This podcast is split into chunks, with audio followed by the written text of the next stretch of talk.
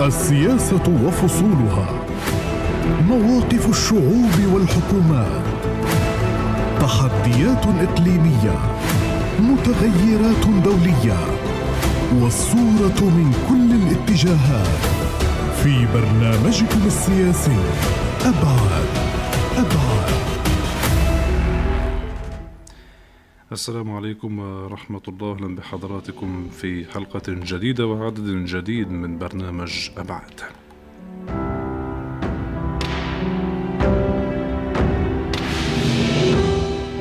هذا البرنامج السياسي مستمعينا الكرام الذي نطل به على حضراتكم عند دقات الساعة الثانية من يوم الاثنين. وفيه نناقش أبرز القضايا والمستجدات على الساحة الفلسطينية.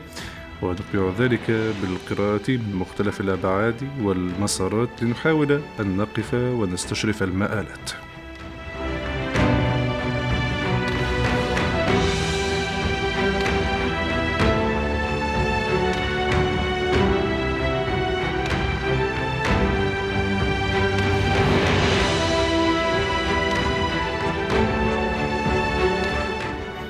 في هذه الحلقة نتحدث عن إرث تاريخي فلسطيني ثوري عن منظمة قادت وأدارت الثورة الفلسطينية في الخارج وفي مختلف المحافل وصولا إلى الأمم المتحدة حينما خطب الرئيس الفلسطيني الراحل محمود عباس وقال عن غصن الزيتون وعن بندقية الثائر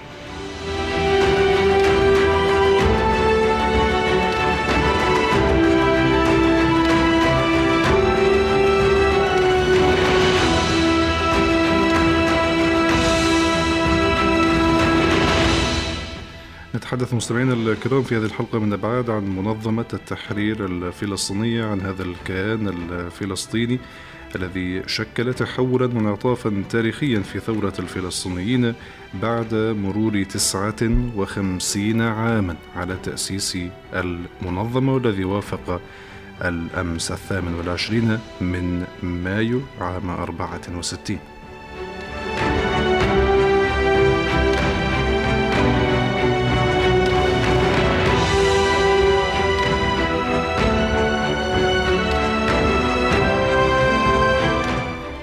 بعد مرور هذه السنوات الطويلة نسبيا قرابة ستة عقود على هذه المنظمة التي خاضت وكانت مع الفلسطينيين في محطات مختلفة من الثورة إلى السلطة إلى ما يسميه البعض الدولة إلى الانتفاضتين والثورات المستمرة وإلى إجرام الاحتلال اليوم. كيف كان هذا الكيان السياسي؟ وكيف صار؟ وما أبرز المحطات التي نجح فيها وأبرز المحطات التي كان هناك فيها إخفاقات.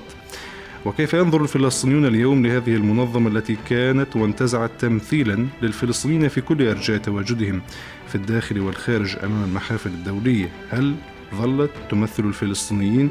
وكيف يمكن أن يتم تطويرها لتصبح نموذجا فريدا لتمثيل الفلسطينيين في الداخل والخارج من جديد؟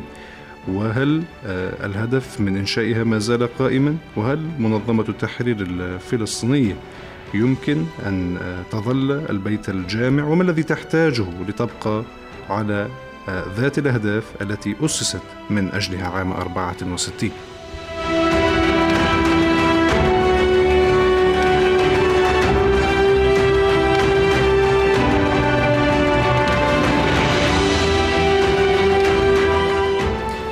نتحدث في هذه الحلقة من برنامج أبعاد تحت عنوان بمناسبة مرور 59 عاما على تأسيس منظمة التحرير الفلسطينية دعوات لإصلاحها وعقد الانتخابات لترتيب البيت الفلسطيني.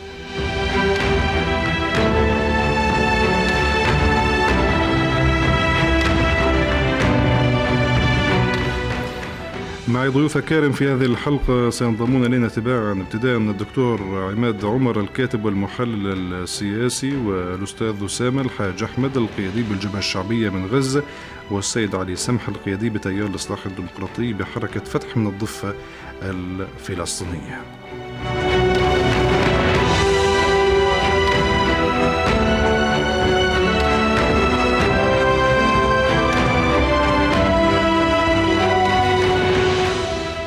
ابتداء نرحب بضيف الكريم في هذا اللقاء الدكتور عماد عمر الكاتب والمحلل السياسي. دكتور عماد مساء الخير. أهلا بك معنا في برنامج أبعاد عبر راديو الشباب. مساء الخير لك ولجميع المستمعين. أهلا بحضرتك دكتور عماد. نعيش اليوم في ظلال الذكرى التاسعة والخمسين لتأسيس منظمة التحرير الفلسطينية. بهذا التاريخ ابتداء كيف يمكن استذكار هذا الكيان الفلسطيني وإلى أي مدى شكل تأسيسه منعطفا مهما للغاية في تاريخ النضال والثورة الفلسطينية؟ منظمة التحرير الفلسطينية هي الجسم الأساسي الذي مثل الفلسطينيين وكان يعني منارة للفلسطينيين أينما كانوا منذ التأسيس وصولا إلى توقيع اتفاق اوسلو والانتقال من مراحل الثورة سواء مراحل النضال الفلسطيني منذ الانطلاقه عام 1964 مرورا بالمرحلية الفلسطينية والانتقال بالنقاط السبع وصولا إلى توقيع اتفاق اوسلو الذي وقعته منظمه التحرير الفلسطينية انتقالا إلى الانتقال من مرحلة الثورة والمنظمة إلى مرحلة السلطة ومرحلة الدولة. آه هذه المراحل التي مرت بها منظمة التحرير الفلسطينية. منذ البداية كانت المنظمة تشكل كينونة كاملة للفلسطينيين أينما كانوا وأينما تواجدوا وكانت هي الممثل الشرعي والوحيد للشعب الفلسطيني نظرا لعدم وجود كيان فلسطيني أو عدم وجود سلطة وطنية فلسطينية وعدم وجود دولة وبالتالي كانت المنظمة هي من تجمع كل فصائل العمل الوطني في قيادها منذ البداية ومنذ التأسيس وصولا إلى توقيع اتفاق اوسلو وهنا كانت المفصلية في عمل منظمة التحرير انتقلنا من مرحلة المنظمة والثورة إلى مرحلة السلطة وبناء مؤسسات الدولة. هنا أصبح هناك في خلل في بناء البنيوي للنظام السياسي الفلسطيني. أصبح هناك اختلاط في الدور ما بين منظمة التحرير والسلطة الفلسطينية، كانت المنظمة هي من تقود الشعب الفلسطيني وأن المنظمة هي من تمثل الشعب الفلسطيني أينما كان في الشتات في الداخل في الخارج أينما كان كانت المنظمة هي الممثل الشرعي والوحيد للشعب الفلسطيني. ولكن بعد الانتقال إلى بناء بنيوية السلطة الفلسطينية بعد توقيع اتفاق أوسلو والانتقال من الخارج إلى الداخل وبناء مؤسسات السلطة الفلسطينية أصبح لدينا هناك خلل في البناء البنيوي وخلل في العلاقة ما بين بنية السلطة الفلسطينية وبنية منظمة التحرير. وحدث الاختلاف آه في الاراء دكتور عماد بين من قادوا الثورة وقادوا المنظمة بين فكرة العودة وإنشاء الوطن، لكن ربما الكثير يتفقون إن كانت هذه المرحلة ومنعطف كان لابد منه خاصة مع مع تعاظم التحديات الخارجية، الأزمة الخارجية وما إلى ذلك. دعنا نذهب باتجاه مختلف قليلا.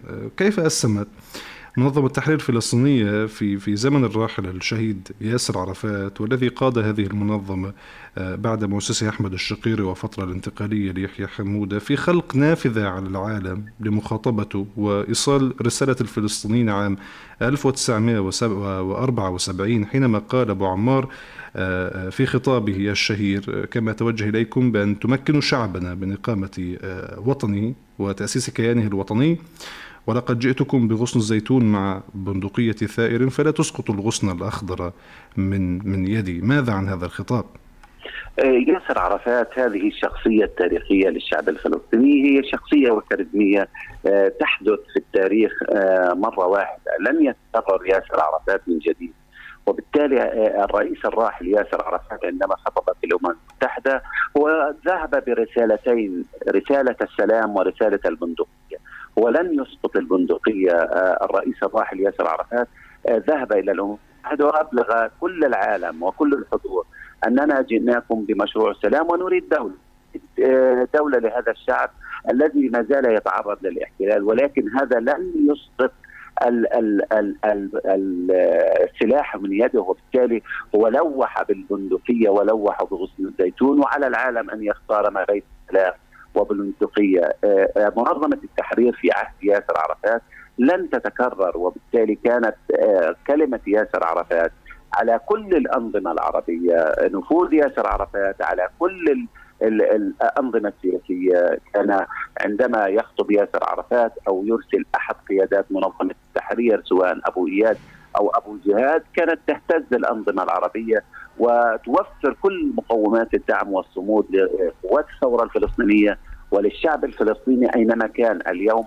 نحن إذا ما أردنا أن نحدث مقارنة ما بين الماضي والحاضر هناك فرق شاسع ما بين وضع منظمة التحرير في الماضي عندما كان ياسر عرفات يقف على رأس هذه المنظمة وعندما كان ياسر عرفات في كوفيته يذهب ويمثل الشعب الفلسطيني أمام كل المحافل الدولية وما نحن اليوم أمام رئيس لسلطة فلسطينية. ببندقيته وكفيته السمراء التي كانت تمثل وكفيته وغصن الزيتون. وغصن الزيتون. وهذه وهذه المراوحه والاستراتيجية دكتور عماد نعم. ياسر عرفات لم يسقط. كان يلوح بالسلام ويلوح بالبندقية. كان يتعامل آه، مع كل الأنظمة ومع كل الرؤساء ومع كل المنظمات الدولية ومع كل الاتحادات. على أن الفلسطينيين شعب شعب سلام يريد السلام لا يريد الحرب ولا يريد البندقية وهو يستخدم البندقية للدفاع عن حقه ولنيل حقه المشروع الذي أقرته له كل الشرائع الدولية سواء المتعلقة بالأمم المتحدة أو مجلس الأمن أو كل الاتفاقيات الدولية التي أقرت للشعب الفلسطيني دولة على حدود الرابع من حزيران للعام 1967 وبالتالي ياسر عرفات خلق كيانا قويا آه، جعل لهذا الكيان قوة الموقف وقوة الخطاب وقوة القضية وقوة الشعب الفلسطيني وقوة القضية. ياسر عرفات عندما كان يذهب بمنظمه التحرير وعندما كانت منظمة التحرير تمثل الشعب الفلسطيني في عهد ياسر عرفات كان الشعب الفلسطيني قويا وقضيته حاضرة في كل المحافل الدولية وأمام الأمم المتحدة وأمام الأنظمة العربية وكانت وربما هذا الحديث يفتح النقاش دكتور عماد إذا سمحت لي حقيقة ضيق الوقت بالحديث عن عن زمانين ومكانين.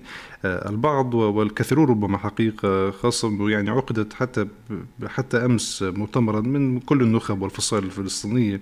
يقولون بأنه دور المنظمة آه، هذا الكيان الذي من المفترض أن يكون جامعا تراجع في عهد الرئيس آه، محمود عباس. هل تتفق مع هذا الرأي؟ وبرأيك إذا كنت تتفق ما الأسباب الحقيقية وراء ذلك؟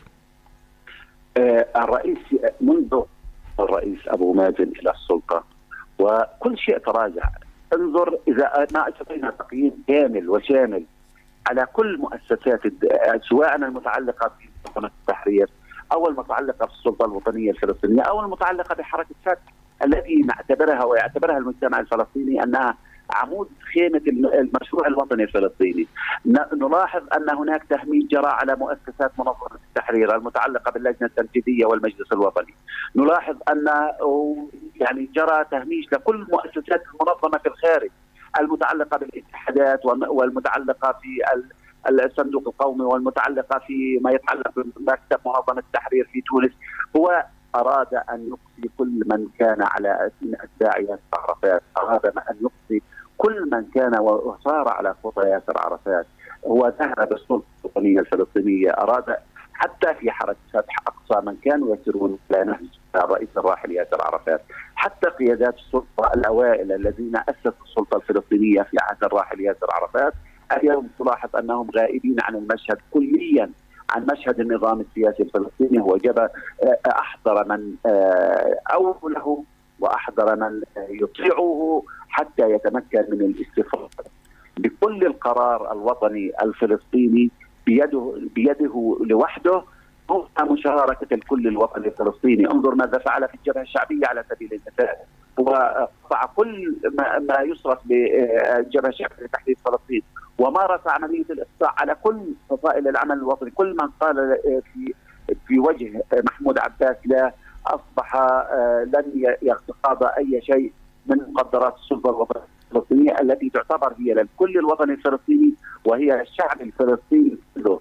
لا لفصيل محدد ولا لشخص محدد ولا لجهة محددة. هو أيضا مارس الإقصاء على قيادات من حركة فتح هو اقصى مروان البرغوثي وأقصى ناصر القدوي وأقصى القيادي محمد دحلان وأقصى المئات من قيادات حركة فتح يقال يا دكتور عمر بأنه المنظمة للأسف باتت اليوم الحاضر الغائب وهناك من يبرر ذلك ممن يدافعون عن هذا التراجع يقولون بأنه الزمن اختلف الدنيا تغيرت وحتى الزمن الذي كان فيه زمن خطاب بندقية الثائر وغصن الزيتون. آه، انتهى. هل برأيكم هذا صحيح مبرر أم أنه جرائم الاحتلال التي يصل اليوم عدد الشهداء فيها آه، إلى أكثر من 160 شهيدا قبل انتصاف هذا العام ومسألة الإعلام الإسرائيلية المدعومة من مستوى رسمي آه، إسرائيلي؟ وهذا غيض من فيض تدفع بشكل أكثر الحاح لأنه خاطب العالم بالقوة بالخطاب الذي تحدث به الرئيس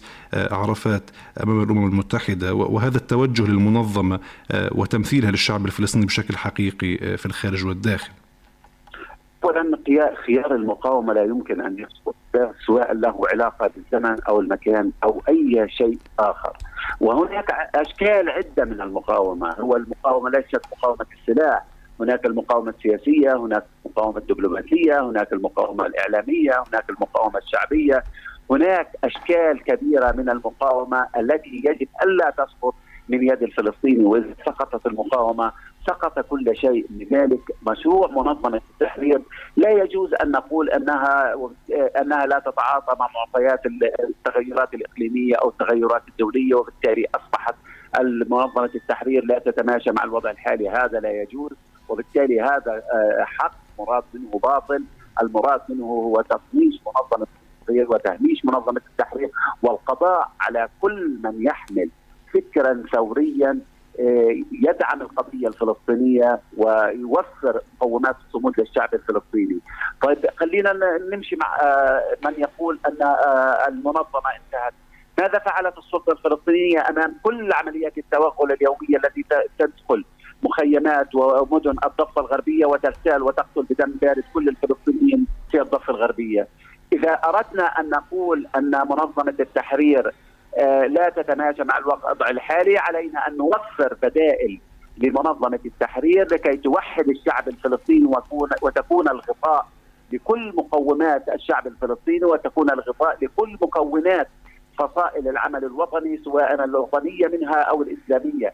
يجب علينا أن نكون واضحين في التحليل وواضحين في الوقوف عند كل المعطيات. ما جرى هو تهميش لمنظمة التحرير الفلسطينية، اليوم منظمة التحرير وجسم اسم مهمش ليس لديها مؤسسات فاعلة وليس لديها أي أشكال من أشكال النفوذ وأشكال التأثير. وبالتالي علينا أنا استوقفني آه، آه، خطاب السيد النائب ماجد أبو شمالة في آه، حفل إحياء ذكرى الراحل المنظر أبو علي شاهين. عندما قال علينا ألا نتوقف وعلينا الذهاب بكل الوسائل لاستعاده القوة الموقف لمنظمة التحرير وعلينا الذهاب باتجاه الوحدة الوطنية. هذا ما يجب أن يكون على كل فصائل العمل الوطني ألا تترك جهة متنفذة هي من تضع وتسيطر على منظمة التحرير وأن تذهب نعم هذا هذا هذا الباب الذي فتحته حضرتك أعتذر المقاطعة لكن أسأل آه، آه، وقلت إنه حتى فكرة الجد البديل يبدو أنها لا تحظى آه، بقبول شعبي لأن هذه المنظمة وجدت لها اسما واعترافا وقبولا من من العالم بدماء آلاف الشهداء من أبناء حركة فتح والتنظيمات من الجبهة واليسار وما إلى ذلك الذين قادوا هذا النضال في الخارج في لبنان وفي كل أصقاع الدنيا. لكن هناك دائما دعوة لإصلاح هذا البيت. حتى اليوم من من يقفون خارجه يطالبون بإصلاحه ومن ذلك أسأل حضرتك. ما الاستراتيجية الأفضل وبذكر كلمة تفضل به النائب أبو شمالة ما الاستراتيجية الأفضل اليوم برأيكم من أجل الحفاظ على المنظمة كممثل شرعي ووحيد للشعب الفلسطيني؟ وفي ذات الوقت تصويب أوضاعها بما يجعلها تمثل الكل بشكل حقيقي وتحظى بدعم الجميع من اليسار من اليسار واليمين من من كل الأحزاب والأطياف السياسية باختلاف مشاربها الفكريه. علينا اولا المنظمة هي المرجع الأساسي والوحيد لكل مؤسسات النظام الفلسطيني وكل مؤسسات الشعب الفلسطيني. علينا اولا أن نذهب باتجاه إجراء انتخابات دورية، انتخابات عامة. لا بدءا من الاتحادات والنقابات والبلديات وصولا لانتخابات المجلس التشريعي حتى نفرض التمثيل النسبي لكل فصيل فلسطيني وكل جهة فلسطينية في المنظمة. لا يجوز أن نعتمد على فصائل عمل وطني يعني ربما حدثت تغيرات كبيرة في المجتمع وتركيبه المجتمع الفلسطيني. حدثت أن هناك أطراف أخرى يعني آه، طفت على السطح وأصبحت لديها من الجماهير ومن الكم ما يخولها أن تكون جزءا من منظمة التحرير ولها باعا في منظمة التحرير، هناك آه، بعض الفصائل تراجعت في العمل الجماهيري وبالتالي لا لا يجوز أن نعادل ما بين من له جماهير وله آه، كم هائل من التمثيل في المؤسسات والنقابات والاتحادات وفي المجلس التشريعي إسوة بما ليس لديه أي تمثيل على الأرض. وبالتالي مطلوب إجراء انتخابات للاتحادات والنقابات وصولا لانتخابات المجلس التشريعي والمحليات البلديات. وصولا لانتخابات رئاسة عامة من ثم نفرز عملية التمثيل النسبي لكل فصيل في منظمة التحرير. إذا ما إذا ما استطعنا من إجراء انتخابات المجلس الوطني التي هي في الداخل والخارج وبالتالي ربما تكون إجراء انتخابات للمجلس الوطني في الخارج مقيد ببعض قوانين الأنظمة العربية وبالتالي هذا قد يمنعنا من الوصول إلى تلك الانتخابات.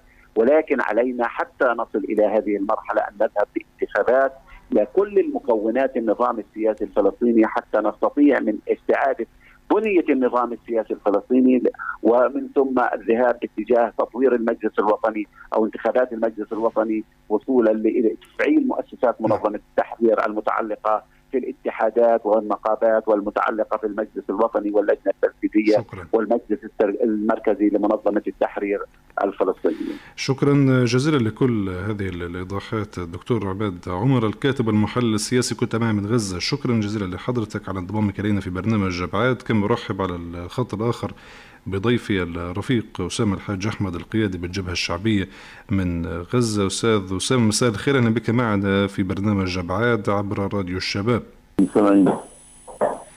أهلا بك رفيق أسامة. اليوم نتحدث في هذا البرنامج تحت عنوان بمناسبة مرور 59 عاما على تأسيس منظمة التحرير الفلسطينية دعوات لإصلاحها وعقد الانتخابات لترتيب البيت الفلسطيني. أبدأ معك بالسؤال حول هذه المنظمة هذا الكيان والكينونة الفلسطينية. منظمة التحرير الفلسطيني كيف ترون أنتم في الجبهة الشعبية؟ هذا الكيان الذي أسسه أحمد الشقيري وقاده الراحل أبو عمار بعد يحيى حمودة مع رفاق الثورة. في خلق الهوية للثورة الفلسطينية وقيادة هذه الثورة ومخاطبة العالم من خلالها ابتداء. إيه، مرة أخرى بتخيل لك وجميع المستمعين ونحن بالجبهة الشعبية تحرير فلسطين. إيه، نؤكد أن منظمة تحرير فلسطينية هي الممثل الشرعي والوحيد لشعبنا الفلسطيني وهي وهو أحد أهم إنجازات الثورة الفلسطينية الحديثه ولذلك يجب أن نحافظ على هذا الإنجاز المهم الذي استطاع أن يمثل يعني شعبنا في كل مكان وأن يجمع شعبنا في الداخل والخارج والشتات وأن يكون بالفعل هو وأن تكون المنظمة هي بالفعل الممثل الشرعي والوحيد ولكن هذا الممثل وهذا وهذه المنظمة باتت بصراحة لاصلاح كبير. المنظمة آه، أكدنا نحن بالجبهة عده مرات أن المنظمة شاخت وأن المنظمة ترهلت جدا وأن كل مؤسساتها بدات باهتة تماما وأن آه، بات يحكمها أشخاص وأفراد دون القيادة الجماعية ودون المراجعة ودون المساءلة ولذلك نحن بالجبهة طلبنا مرات عديدة ونضغط باتجاه إعادة تفعيل المنظمة نعم. وترتيب البيت الفلسطيني وهذا الترتيب البيت الفلسطيني يأتي أولا عبر استعادة الوحدة الوطنية الفلسطينية بشكل واضح. استعاده الوحدة الوطنية الفلسطينيه على البرنامج. في هذا في هذا السياق رفيق أسامة هل الحديث يعني رغم أنكم أنتم من من جزء من هذه المنظمة في الجبهة الشعبية لانك بالأمس كنت مشاركا في واحد من المؤتمرات العامة والحاشده التي كانت في غزة والضفة والخارج بالتزامن آه، آه، ويدعو هذا المؤتمر لإشراك الجميع بالمنظمة وتصويب أوضاعها آه، وعقد انتخابات المجلس الوطني. هذا الأمر يدفعني إلى إلى السؤال لا خلاف على شرعية المنظمة لكن هناك اختلاف على قيادتها اليوم هناك اختلاف على على تمثيلها ورؤيتها أليس كذلك؟ دعني أكمل كنت يعني بدي أتحدث بس الفكرة اللي حكيت فيها أنت فضل. لكن اولا نحن بالجبهة كما ذكرت دائما ومنذ وقت طويل نطالب بإصلاح المنظمة وعلى تفعيلها وأن تغدو تمثل كل أطياف الشعب الفلسطيني وهذا لا يأتي إلا عبر استعادة الوحدة الوطنية الفلسطينية عبر برنامج وطني متفق عليه. هذه الخطوة الأولى والأساسية. لأنه بدون حوار بدون يعني برنامج وطني وبدون وحدة وطنية لا يمكن إصلاح المؤسسات المنظمة. لذلك نحن بالجبهه أكدنا على هذه الخطوة. الخطوة التي تليها هي إجراء انتخابات. إجراء انتخابات المجلس الوطني الفلسطيني والمجلس التشريعي والرئاسة. وهذا حق لكل أبناء شعبنا الفلسطيني الانتخابات وفق التمثيل النسبي الكامل هي التي تتيح لأبناء شعبنا الفلسطيني المشاركة باختيار قيادتهم وهي التي تتيح لشعب الفلسطيني ممارسة العمل الديمقراطي الذي هو من حقهم الفلسطينيين وهذا ليس منا من أي أحد. وأيضا في هذه الانتخابات شعبنا الفلسطيني يفرز قياداته المنتخبه والمختاره من قبل أبناء شعب الفلسطيني دون استثناء وعلى ضوء النتائج يتم ترتيب المنظمة. هذه مسألة أساسية. يتم ترتيب باقي باقي المؤسسات اللجنه التنفيذيه والمنظمة الفلسطينية والمجلس المركزي وكل ذلك. هذا الانتخابات تعكس نفسها على كل مناحي العمل وكل مناحي مؤسسات المنظمة. الخطوة الأساسية كما ذكرنا بالجبهة هي إجراء انتخابات. وأيضا يتم إجراء انتخابات المجلس التشريعي وللرئاسه وكل مؤسسات المجتمع المحلي في الضفة. وغزه، بدون ذلك لا يمكن ترتيب البيت الفلسطيني أو يعني أن تكون المنظمة لكن قبل قبل أن نذهب لهذه النقطة رفيق أسامة إذا سمحت لي حقيقة لاستثمار الوقت بالشكل الأمثل، هناك البعض ممن يقودون المنظمة في هذه الأيام يقولون بأن كل المحاولات كل المؤتمرات الندوات التي تقام وتدعو إلى كما دعوتم بالأمس إلى إلى تقويم المنظمة ضخ دماء جديدة فيها تمثيل الكل الوطني هي محاولات من أجل خلق جسم بديل عن منظمة التحرير الفلسطينية نظام بديل رديف لهذه المنظمة هل برأيكم هذا هذا واقعيا هل هذا طرح مقبول أساسا فلسطينيا من هذه المنظمة التي أسست بدماء الشهداء من كل التنظيمات وانتزعت انتزاعا هذا الاعتراف وهذا الحق بتمثيلها للفلسطينيين نعم. في الداخل والخارج الرد على هذه النقطة نعم. يعني موضوع البديل الآن انتهى أن يتم تشكيل آه، إطار موازي أو إطار بديل للمنظمة. أعتقد الآن انتهى الموضوع. نحن بالجبهة تم العرض علينا عدة مرات أن يعني نشارك أو نساهم في إطار بديل للمنظمة وأن نأخذ يعني معظم المواقع وأفضل المواقع ولكن رفضنا تماما. لأن المنظمة كما تفضلت هي جزء أساسي من تاريخ الشعب الفلسطيني هي الممثل الشرعي لشعبنا الفلسطيني وهي التي يتم إنجازها بدماء أبناء الشعب الفلسطيني. سواء من الجبهة أو من باقي الفصائل الأخرى، لذلك نحن نحافظ على هذه المنظمة وفي نفس الوقت بنقول هي بحاجة إلى إصلاح، هي بحاجة إلى تفعيل، هي بحاجة إلى إجراء انتخابات، وهذه المسألة الأساسية والمهمة، لأن المنظمة الآن باتت يعني مأسوره في أيدي البعض. ونرفض ذلك تماما. ونحن إذا لاحظت نحن لم نشارك في المجلس الوطني الأخير. ما الأسباب؟ وقلنا نريد مجلس وطني فلسطيني توحيدي. ينتج عبر انتخابات أو توافق وطني ينتج عنه قرارات يعني قرارات بالإجماع الوطني. وليس بهذا بهذا الشكل. وهذا لأن المجلس هو الأساس الذي يفرز ممثلينه في كل المؤسسات. لذلك نحن بالجبهة أيضا يعني قدمنا مبادرة وسنعيد يعني تفعيلها بعد إجراء عدة لقاءات مع قيادة الفصائل الوطنية والإسلامية في غزة. وبالخارج سنعيد آه، هذه المبادرة. آه، تؤكد على أهمية تشكيل حكومة وحدة وطنية في ضفة وغزة والقدس وأيضا هذه الحكومة من مثل الأساسية والمركزية واجراء انتخابات آه، مجلس وطني فلسطيني وتشريعي ورئاسة.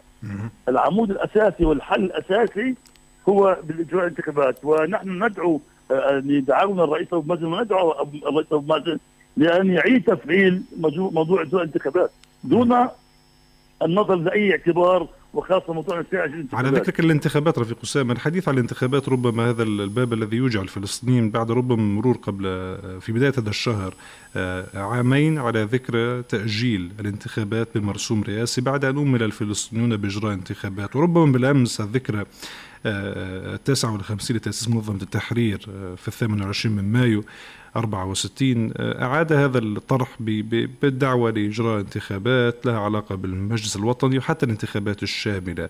هل برأيكم آه، الانتخابات قد تكون مدخلا للحل خاصة الانتخابات التشريعية والرئاسية والتشريعية بالذات؟ لأن هناك حالة يمكن وصفها بأنها حالة اعتلال في الأوزان اختلاف على من آه، أكثر تمثيلا في الشارع الفلسطيني بين الفصائل.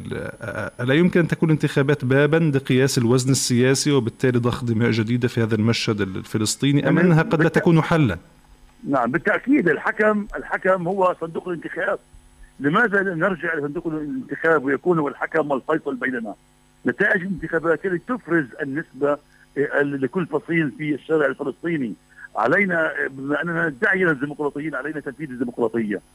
وهذا يعني إعطاء الحق لأبناء شعبنا الفلسطيني في انتخابات ممثليهم في المجلس الوطني والتشريعي والرئاسة والمنظمة، لماذا نحن نسلب حق ابناء شعبنا الفلسطيني نناضل وندافع عنهم وفي نفس الوقت نسلب حقهم. لذلك نحن دعونا الرئيس أبو مازن لإصدار مرسوم رئاسي بإطلاق عنان أو دعوة لإجراء انتخابات شاملة للمجلس الوطني الفلسطيني والرئاسة والمجلس الوطني وكذلك إجراء انتخابات للهيئات المحلية في قطاع غزة وكل الاتحادات والنقابات ومجالس الطلبة. وبالمناسبة نحن الآن يعني نعمل بجدية من أجل تفعيل إجراء الانتخابات في النقاب الاتحادات والنقابات وخاصة أيضا مجالس الطلبة في قطاع غزة بعد ما تم الإجراء بنجاح آه، إجراء انتخابات طلابيه في جامعة يورزيت وبيت لحم وجامعة النجاح في نابلس.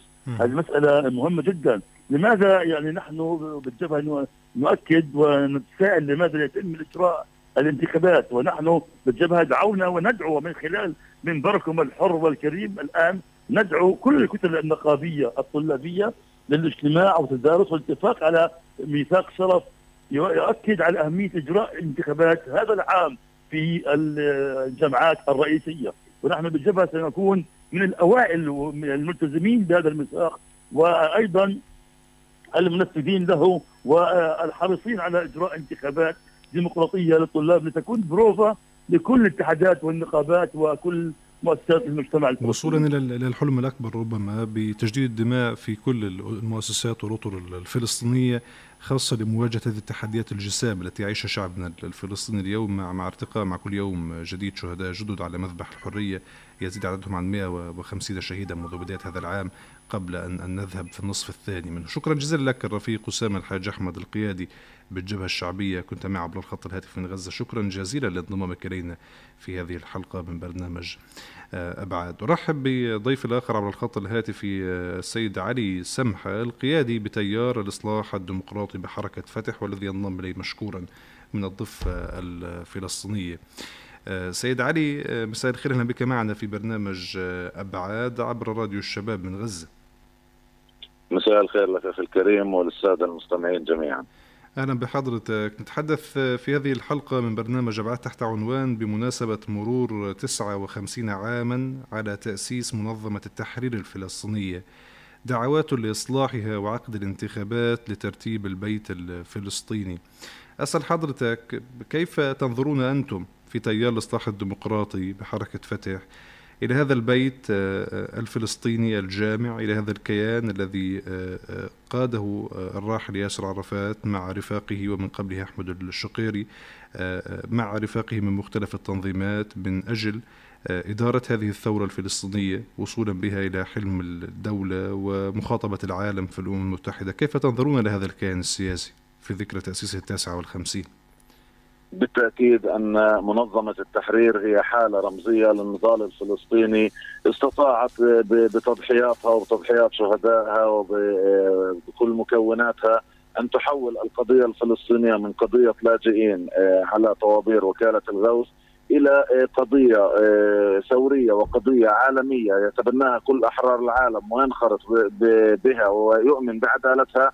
العديد من أحرار العالم لتكمل المشوار وتبدأ برحلة البحث عن الدولة الفلسطينية وتحقيق المكتسبات السياسية. وبالتالي إذا نظرنا إلى منظمة التحرير بأنها البيت الفلسطيني الجامع الذي بتضحياته آه، تم بناء هذه الدولة ندرك تماما خطورة تهميشها وخطورة آه، آه، إحداث الشلل السياسي فيها وفي مؤسساتها. وبالتالي علينا أن ندرك تمام الإدراك أن منظمة التحرير هي الممثل الشرعي والوحيد للشعب الفلسطيني في كل مكان تواجده وبالتالي العبث بهذه المنظمة والحيلولة دون قدرتها على قيامها بمهماتها الوطنية هو عبث بالمشروع الوطني الفلسطيني ككل. سيد علي اليوم آه، هذه المنظمة آه، هناك حالة من من الإجماع على أهميتها على رمزيتها ودورها التاريخي في آه، خلق جسم يمثل الفلسطينيين وانتزاع الاعتراف بوجودها وتمثيلها للفلسطينيين بدماء آلاف الشهداء من شهداء الثورة. لكن الجميع الآن أيضا يتفق تقريبا على ضرورة تفعيل وتصويب أوضاع منظمة التحرير وجعلها تمثل كل أطياف الشعب الفلسطيني مع التأكيد على أنها الممثل الشرعي آه، للشعب الفلسطيني. أنتم كيف تنظرون إلى هذه الزاوية بالتحديد إلى مسألة آه، تصويب الأوضاع في منظمة التحرير آه، جعلها شاملة؟ هل هذا ينقص من من رمزيتها وكينونتها؟ بالتأكيد هذا لا ينقص بل هذا يؤكد على أهميتها وحضورها الدائم والطاغي على كل على كل التفاصيل الأخرى، منظمة التحرير كما قلنا هي البيت الذي يجمع الكل الفلسطيني في الداخل الفلسطيني وفي الشتات هي آه، من قدمت التضحيات وهي من قادت المشروع الوطني الفلسطيني وصولا إلى الدولة الفلسطينية.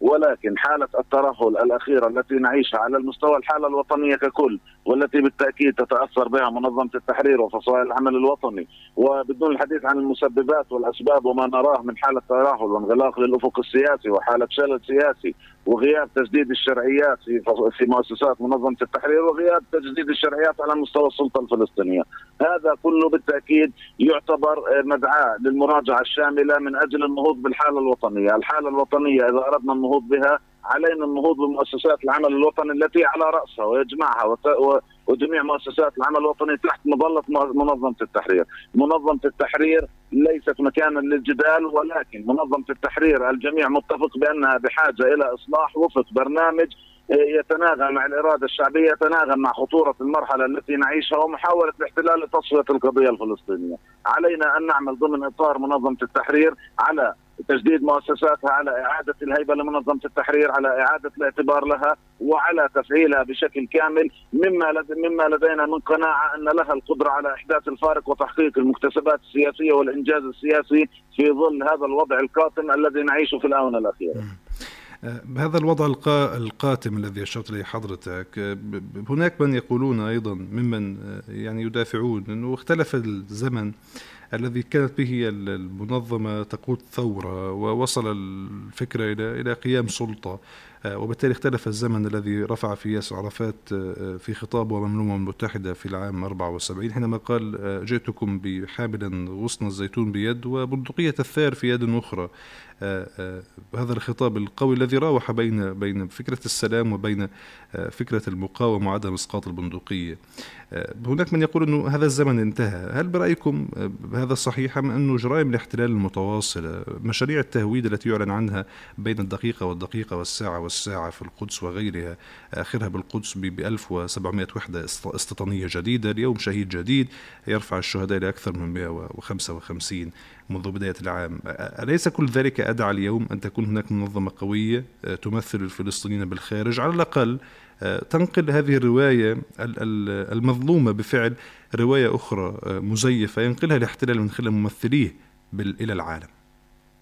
بالتأكيد الذي اختلف هو ليس جوهر منظمه التحرير وليس آه، مشروعها الوطني والنضال الذي لا جدال فيه، ما اختلف هو الوضع الحالي من زيادة إجرام هذا الاحتلال واستغلاله للوضع العام العالمي ومسلسل الانحياز وازدواجية المعايير وأيضا الوضع الداخلي الفلسطيني ووجود قيادة تختطف السلطة والمنظمة وتختطف حركة فتح التي هي عمود منظمة التحرير، كل هذه العوامل ساهمت بإضعاف المنظمة وساهمت بإضعاف الرواية الفلسطينية وساهمت بنوع من الضياع للمشروع الوطني الفلسطيني. ولكن هذه الأجيال التي نراها تنهض، هذه الأجيال التي نراها تحافظ على إرث الشهداء، هذا الجيل الذي استلم راية النضال الفلسطيني من الجيل السابق هي بالتأكيد عملية استمرارية وبالتأكيد هي تسلسل لإرث الشهداء على راسهم الراحل ياسر عرفات وبالتالي الشعب الفلسطيني جاهز دائما في الميدان. الشعب الفلسطيني بجهوزيته في الميدان وقدرته على الرد وإحداث الفارق.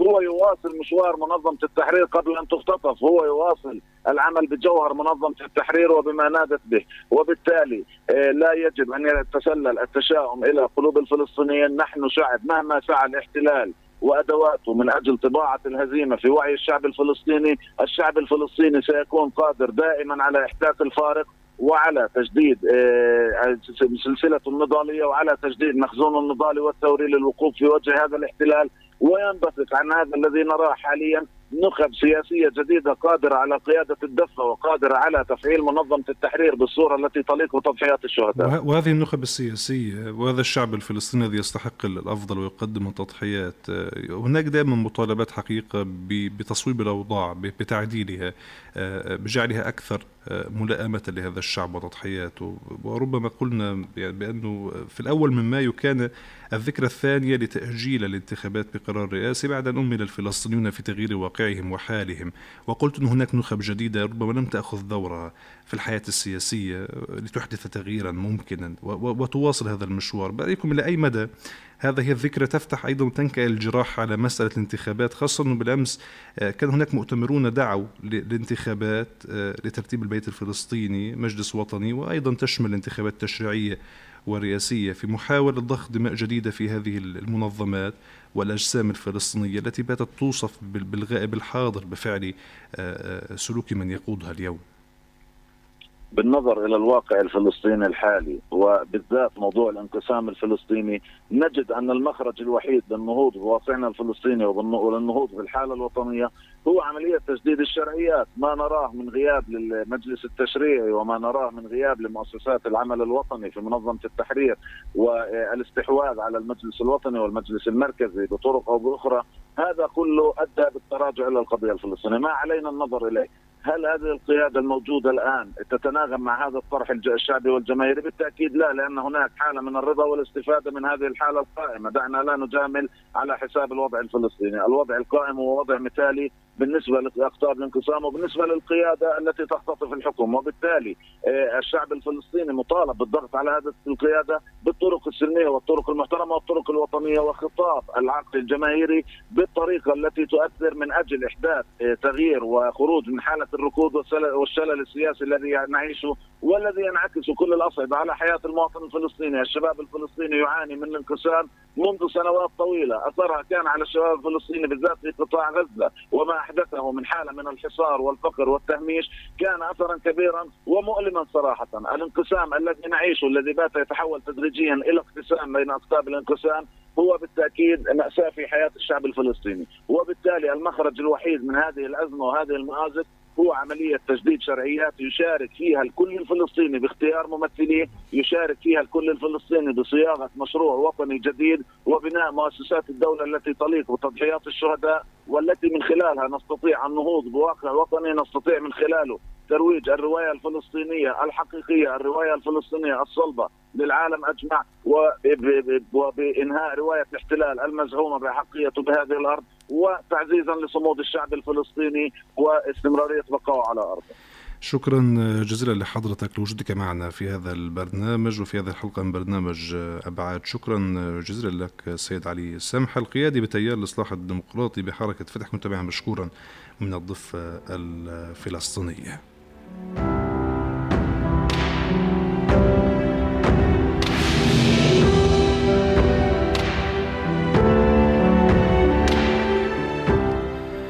والشكر كذلك موصول للدكتور عماد عمر الكاتب والمحلل السياسي والذي كان معنا عبر الخط الهاتفي من غزة.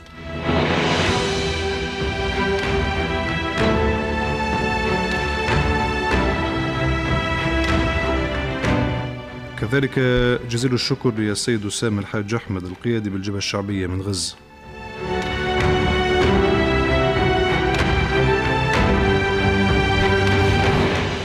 من الواضح أن ضيوف الكرام يتفقون رغم اختلافاتهم السياسية ورؤيتهم للمشهد من أبعاد مختلفة على أن منظمة التحرير الفلسطينية كما يتفق الجمع الأكبر من الفلسطينيين منظمة بنيت بالدماء وبمداد دماء الشهداء في الخارج والداخل حينما كانت الثورة فكرة فتحولت بالطلقة الأولى إلى ثورة حوربت وحوصرت وأبعدت. آه، وهذا الكيان الذي أسس بدماء الشهداء استطاع أن يقود هذا المشهد وأن يخاطب العالم ويمثل الفلسطينيين ويخلق بداية لقصتهم وتنظيم سردها وروايتها وإدارتها للعالم.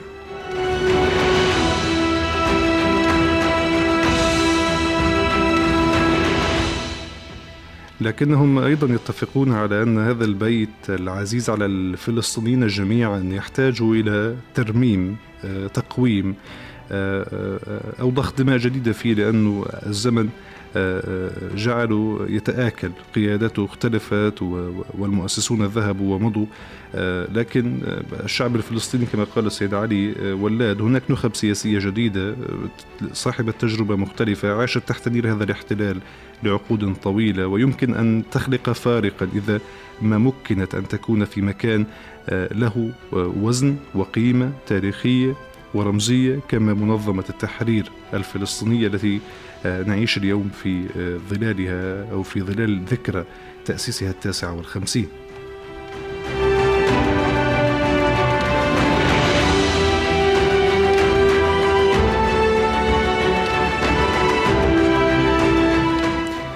ويؤكدون أن هذا هذه التعديلات لا تعني الهدم بل تعني التقويم وزيادة التمتين لهذا الجسم السياسي الفلسطيني الذي لا يختلف على أهميته لكن ربما يختلف على شكل قيادته ومرحلته الحالية.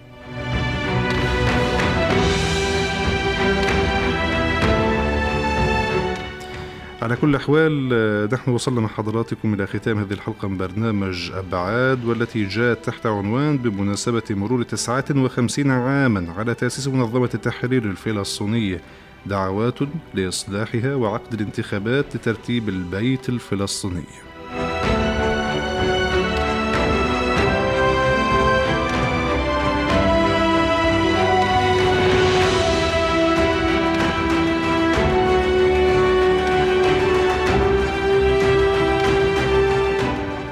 أشكر حضراتكم على متابعة هذه الحلقة وهذا العدد من برنامج بعد أمل. أن نلتقي على خير وواقع شعبنا الفلسطيني بأفضل حال الأسبوع القادم في ذات الموعد. إلى ذلك الحين دمتم بخير وأينما سمعتم هذا الصوت دمتم في أمان الله وحفظه. السلام عليكم ورحمة الله. السياسة وفصولها. مواقف الشعوب والحكومات. تحديات إقليمية. متغيرات دولية والصورة من كل الاتجاهات في برنامجكم السياسي. أبعاد أبعاد.